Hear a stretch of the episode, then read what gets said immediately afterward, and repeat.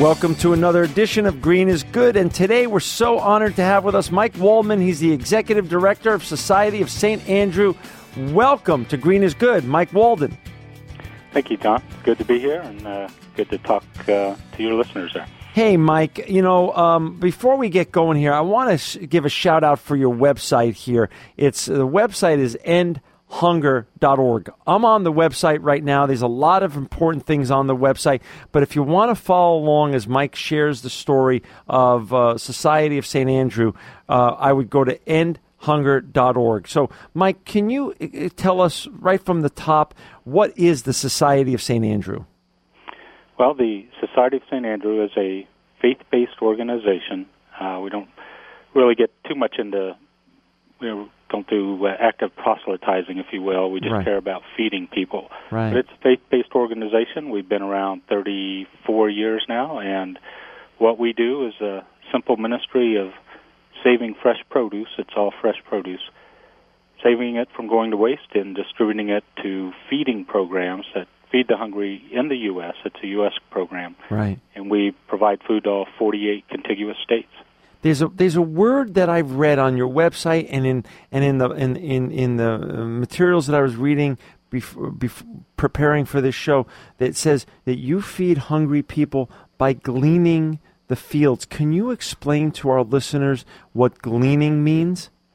Sure, it's actually an old biblical term. Uh, so some of your uh, church listeners uh, may be familiar with it, but it comes from the Jewish tradition, actually, in the Bible. It's part of their Torah, right. where um, God uh, commanded the people to um, let the poor and the sojourner come to their fields and glean the edges. So you were not supposed to harvest your full field, but you were mm. supposed to mm. leave the kind of the edges in the corner for for people to come and, and pick the good food left behind. But basically, gleaning is is simply in the food context of it is yeah. picking uh, perfectly good food, nothing wrong with it. All your listeners would be happy to eat it, but it's just not good enough for market reasons for one reason or another. I gotcha.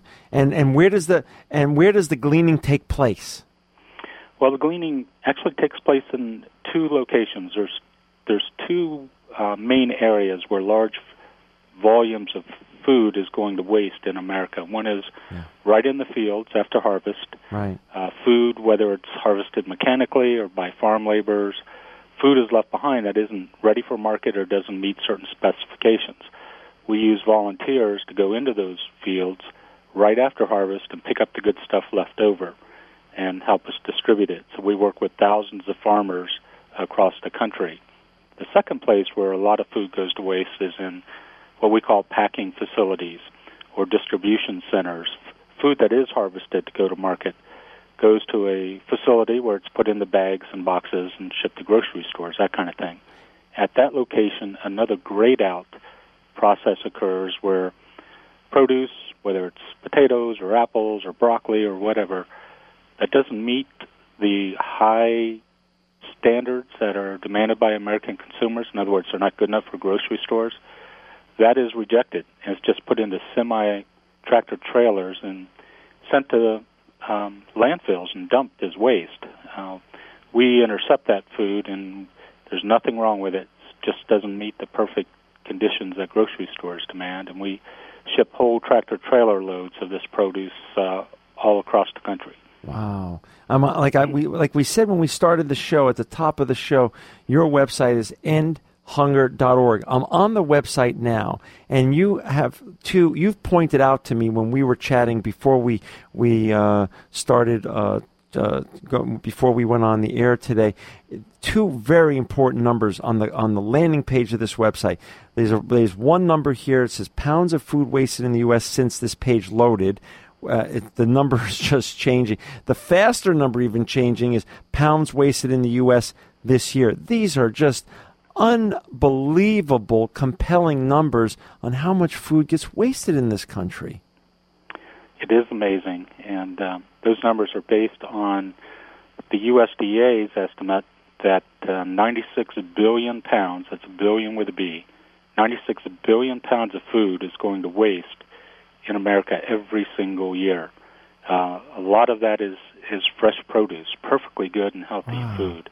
And we have about 45 million Americans who Mm. don't get enough food. So if you do that math, we are throwing away about one and a half tons of food for every hungry man, woman, and child in this country. We have defeated hunger in this country when we can throw away so much food. We've ended hunger. We just allow it to exist. So we're Mm. trying to use this common sense way of taking perfectly good but unmarketable food. Right. It's going to go to waste and use it to feed the hungry in America. On the site, it shows this very fascinating number. It says food rescued and delivered January through June 2013, gleaned 10.4 million pounds. Now, am I right to assume, Mike, that this is how much your organization uh, has gleaned this year? Yes, that's correct. That's just uh, our organization. And I think that's at the end of June. We haven't Yeah. updated it with the end of July numbers. It's actually uh, uh, about 18 million pounds. Well, for our listeners out there, it's food delivered, 43 million servers. Your one organization, the Society of St. Andrew, 43 million servings. Wow. That's correct. What a blessing. Um, and, and since you know, the organization started in 1983, can you just quickly, who started it and how did it get started in 83? Sure. Um, it was kind of an intentional accident, if you will. That's kind of a, a weird way to look at it, but we had two families came together. Or both were uh, Methodist ministers, and they wanted to do something about hunger. Right. They didn't know what that was, but their initial idea was to go around and put on seminars about how wasteful our lifestyles are. Wasteful in terms of food and the stuff we collect and all those kind of things. So the the initial push was to get people to change their lifestyles and make them more efficient and use less stuff and to waste less. So this is something your listeners, I'm sure, would agree with. Sure. Um, so they were at one of these seminars, putting one of these seminars on, and uh, in the middle of it, uh, an old codger in the back of the room stood up and said, I, "I don't agree with you. I don't think we waste that much." And they said, "Well, what do you do?" And uh, he says, "Well, I grow potatoes." And they said, "Do you sell all the potatoes you grow?" And he said, "Well, no." They said, "Well, what do you do with those?" And he said, "Well, the ones that I can't sell or I can't send to market, I just send off into a field and I dump them." And they said, "That's what we're talking about." And um, and then the old codgers sat back down and and Ken and Ray, it's Ken Horst and Ray Buchanan were the two founders of the organization. They went on their normal spiel and were yelling at people about their wasteful lifestyles. And then a little bit later, the old codger stood back up and said, "I see what you're talking about. I've got a hundred thousand pounds of potatoes I can give you now. Can you do something with them?" And they didn't know what to do. They had never even thought of moving food, but they uh, they said sure. You know, they couldn't say no to the guy after just harassing him for a half hour about his wasteful lifestyle. So they came back, figured out how to distribute a hundred thousand pounds of potatoes, called the farmer up, all full of themselves, and said, "We're ready for your potatoes." And Wow. the farmer said, "Great. I have six friends, and each one of them has a hundred thousand pounds of potatoes. Oh. Can you do something with those?" And that's that's how this idea of of um, saving fresh food from going to waste and using it to feed the hungry got got started again. Uh, so you know, amazing. thousands of years after it showed up in the Bible. And so and so you've gone from 83 uh, you know, it's evolved amazingly. I mean, 43 million servings were served in the first half of this year by your great organization. What a blessing! I mean, where, now I assume, and I know from your website and everything I've read about you, um, that you evolve. So beyond potatoes, what other kind of foods do you now glean? We now pretty much glean everything you see in the grocery store aisle, and Wow. some things you probably don't see there. We we basically glean every kind of fresh produce uh, you can imagine, anything that's grown in the U.S. We um, we don't do soybeans and foods that that are uh, going to be processed uh, because you know our our target is sending it to people that are going to use it right then. Often, when we glean, hungry people are going to eat that food that very same day. And I love telling people that each year we save and distribute about uh, 30 to 40 million pounds of food. And we don't own a single truck or a warehouse. We don't Hmm. warehouse the food. Um, we hire trucking. There's trucking resources available. We don't need more trucks. We don't need more feeding programs.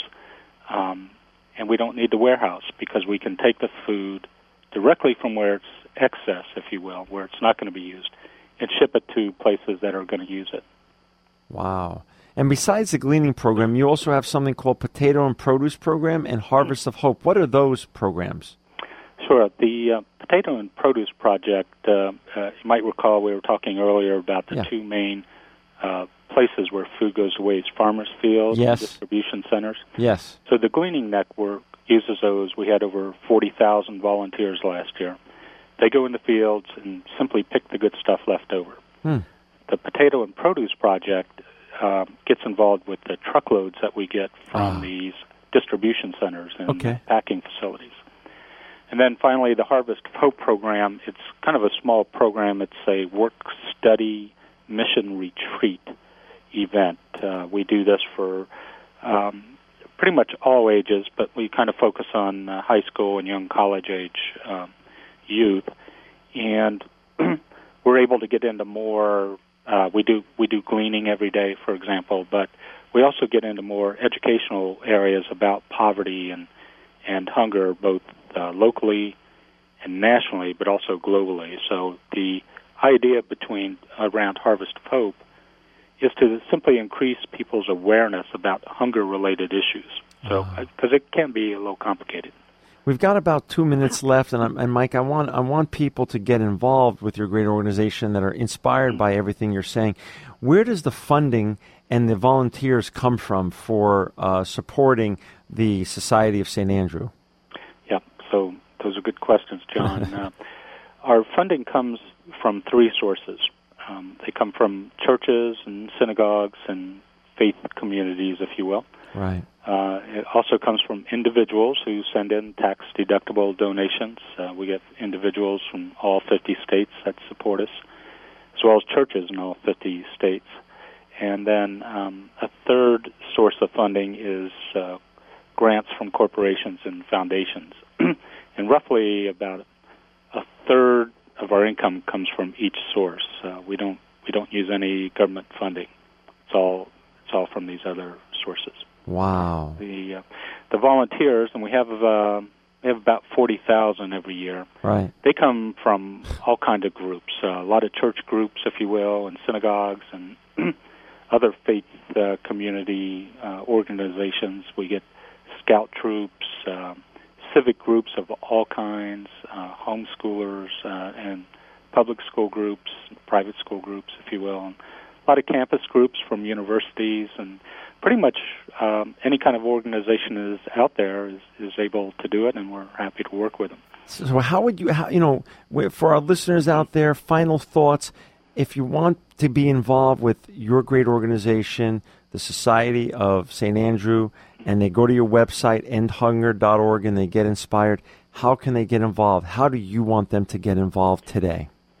Well, we always ask people to do three things for us. Okay. Uh, first, if if there are people of faith, we ask them to pray for the ministry and to pray for the people we serve, the, the hungry in America.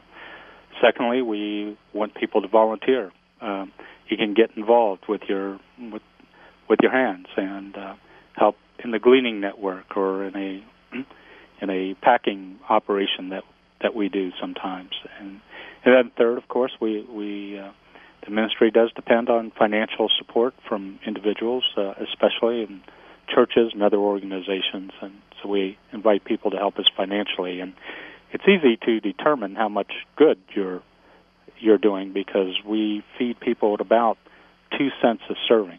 Wow. So every dollar, every one dollar, Huh. ends up in about um, fifty servings of food. That's a great way to think about it. That is wonderful. Huh, that's great. Well, Mike, I, I thank you. I thank you for coming on today. For our listeners out there again, to get to see more of the great work that the Society of St. Andrews doing, please go to endhunger.org. Endhunger.org. As Mike said, pray, volunteer, and donate. Mike Waldmann, you are an extraordinary sustainability leader and truly living proof that green is good. Thank you, John.